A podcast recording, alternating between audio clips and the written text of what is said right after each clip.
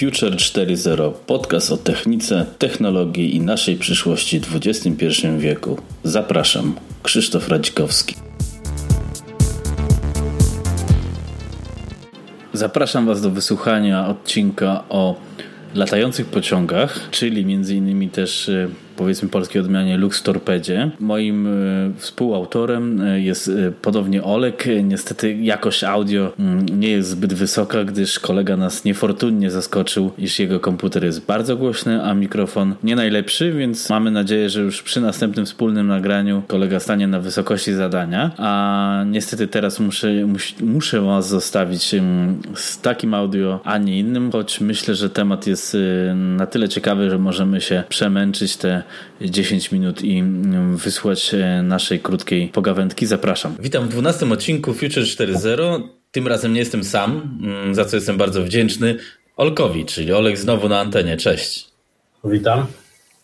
I dzisiaj pogadamy o latających pociągach, jakkolwiek to brzmi. Jednak jest to troszeczkę inny odcinek niż, niż zawsze, czyli wracamy, cofamy się, niech ja to policzę, no 80 lat, mm, do lat 30. powiedzmy. Powstała idea latających pociągów w Niemczech, ale nie tylko w Niemczech, bo mieliśmy swoje Lux Torpedy. W każdym razie to idea była podobna tu i tu, więc latające pociągi łączyły główne miasta Niemiec owego czasu. Był to m.in. Wrocław z Berlinem. Idea była taka, żeby stosunkowo rano wyjechać wcześniej, załóżmy o 5 rano i być na 9 w Berlinie, żeby załatwić swoje sprawy urzędowe i tego samego wieczora e, być już w domu, więc parowozy nie oferowały e, takiej wydajności lub efektywności w zakresie prędkości oraz komfortu podróży. Dlatego powstała ta idea latającego e, Ślązaka, które osiągały prędkości, na przykład Wroc- e, pociąg e, ten Ślązak, on chyba z Bytoma By Bytomia wyjeżdżał, ale maksymalną prędkość 160 km na godzinę w tamtych latach osiągał właśnie od Wrocławia do Berlina, gdzie już nie miał żadnego postoju. Dzięki temu był w stanie takie trasy robić długie pod 500 km w 4 godziny.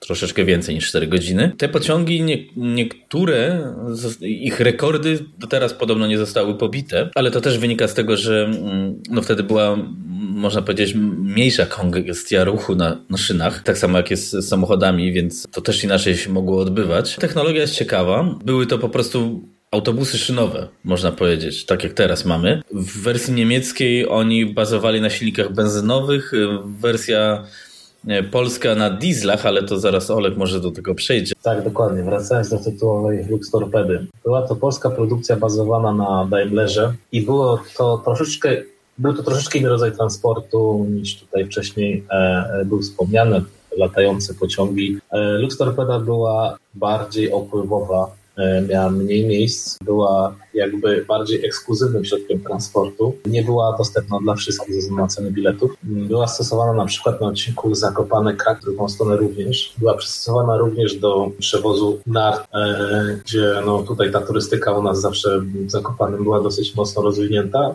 Nie była wtedy jeszcze nawet dostępna dla wszystkich ale, ale było, było to rozwinięte dość mocno. Skąd ta różnica silników? Polacy zrobili coś bardzo fajnego, czyli wzięli na testy Daimlera, przetestowali, stwierdzili, że jest ok, dogadali się na licencję i zbudowali własne pociągi w bloku, który już niestety mm, nie funkcjonuje, o czym porozmawiamy chwilę później może. I co? No wymienili silniki z, z benzynowe na dieslowskie. E, generalnie fablok, fablokowskie wagony były tańsze w produkcji i wydajniejsze. Wnętrze tego pociągu to był pociąg luksusowy, drogie bilety, także tutaj e, można było łatwo zobaczyć takie wnętrze ala cepelinów, leżanki, jakieś kąciki, gdzie można było na krzesełku usiąść, wygodne skórzane hotele w przedziałach. No także tutaj to było na zasadzie tego, żeby szybko poruszać się, bardziej w celach rekreacyjnych, akurat ta Torpeda. No i tutaj plusem był, znaczy tym e, wyróżniającą rzeczą było to, że ona właśnie miała te połowę kształt takie pendolino tamtych lat. Mieliśmy sześć wagonów, z czego właśnie jeden ten potestowy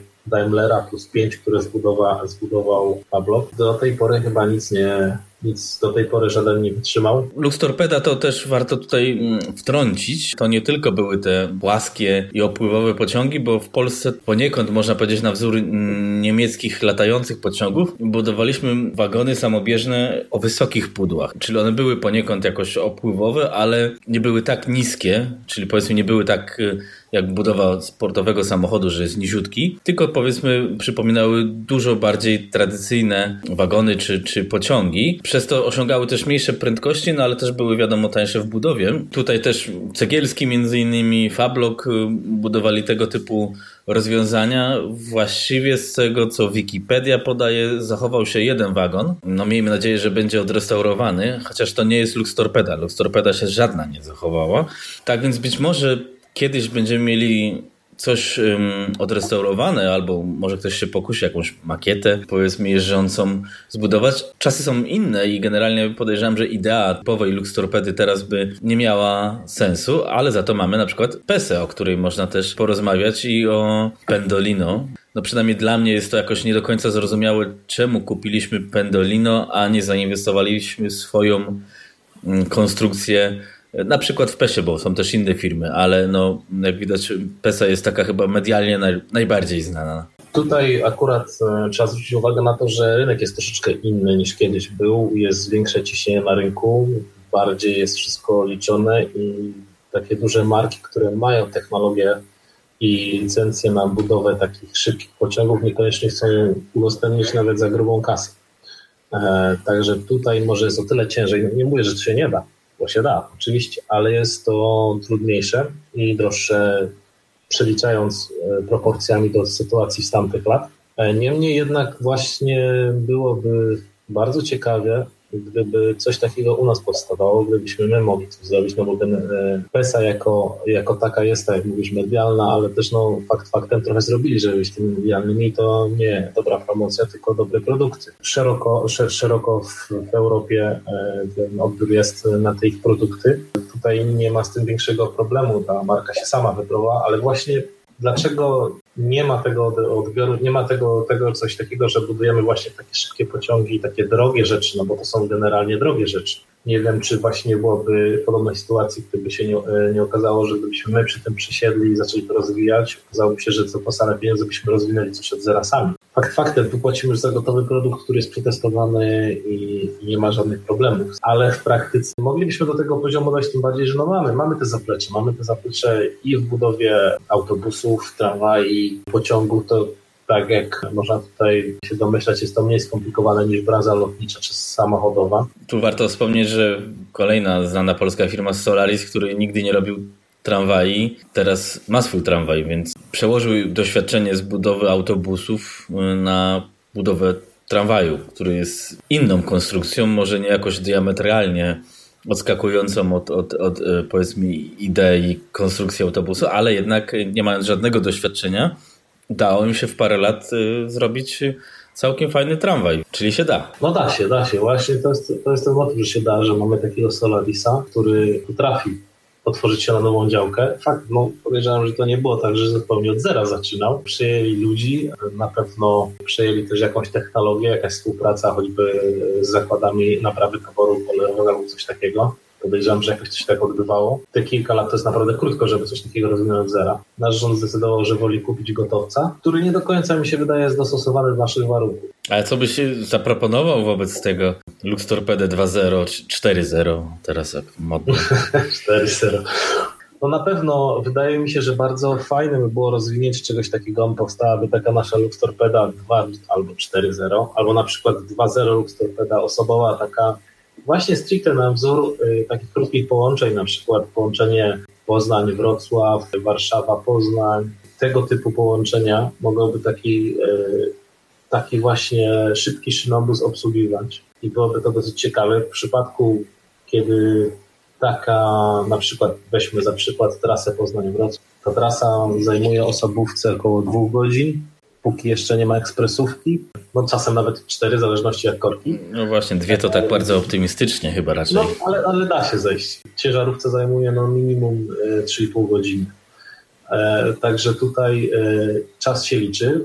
Pociąg teoretycznie są zakusy według PKP, żeby jeździł na tej trasie półtorej godziny. E, I teraz mając taki, taką Lux Torpedę na tej trasie, która by jeździła godzinę albo trochę mniej, na swojej linii, no, może nawet nie na swojej linii, ale generalnie na tych liniach, które są, przy dobrym zarządzaniu tym wszystkim, moglibyśmy y, bardzo szybko korzystać ludzi, co jest bardzo dużym plusem, dlatego że te, dwie, te dwa miasta praktycznie nie byłoby znaczenia, w którym miejscu, y, miejscu pracujesz mieszkasz. Co jest, tutaj mamy bardzo piękny przykład e, Wolfsburg-Berlin. Ci, którzy nie wiedzą, 250 km, pociąg robi w godzinę. E, dużo ludzi pracuje w Berli- Wolfsburgu, mieszka w Berlinie. Takie coś właśnie, gdybyśmy prowadzili takie torpedy w ramach Polski, byłoby to myślę, że niewątpliwym e, motorem gospodarki. Do tego w przyszłości można to rozwinąć do torpedy 4.0, czyli wozić takim składem elektryczne samochody, e, które rozładowałyby szybko materiały z krótką datą ważności, żywność na przykład. Takie elektryczne samochodziki e, mogłyby być ładowane non-stop na tym wagonie, potem rozjeżdżają się, mają zasięg 50 km, robią swoje, wracają. Szybko rozładowany i przewieziony e, staw. Czyli ten legendarny Ursus. Tak, na przykład taki Ursus mógłby to być. No, myślę, że tu by było nawet możliwość e, współpracy kilku marek, żeby kompleksowe, kompleksową usługę jak wagon już z dostosowanymi do niego specjalnie elektrycznymi pojazdami do rozwozu i do jakiegoś tam szybkiego załadunku, rozładunku, no, myślę, że dałoby się to połączyć. Wtedy byśmy połączyli kilka firm, pieniądze by na to poszły z rządu. Byłby to naprawdę, myślę, że duży zaszyl dla gospodarki. Mobilność na pewno, y, sam się nad tym nowego czasu, myślę, że wypadałoby kiedyś odcinek nawet taki zrobić, jak mobilność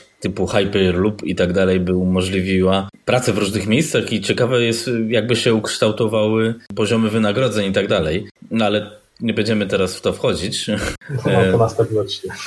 Tak. No Luxor to peda. Miejmy nadzieję, że może kiedyś do nas powróci. Dziękuję za wspólnie spędzony czas. Zachęcam do subskrypcji oraz oceny podcastu na platformie iTunes. Notatki do odcinka znajdziecie na stronie krzysztofradzikrowski.com.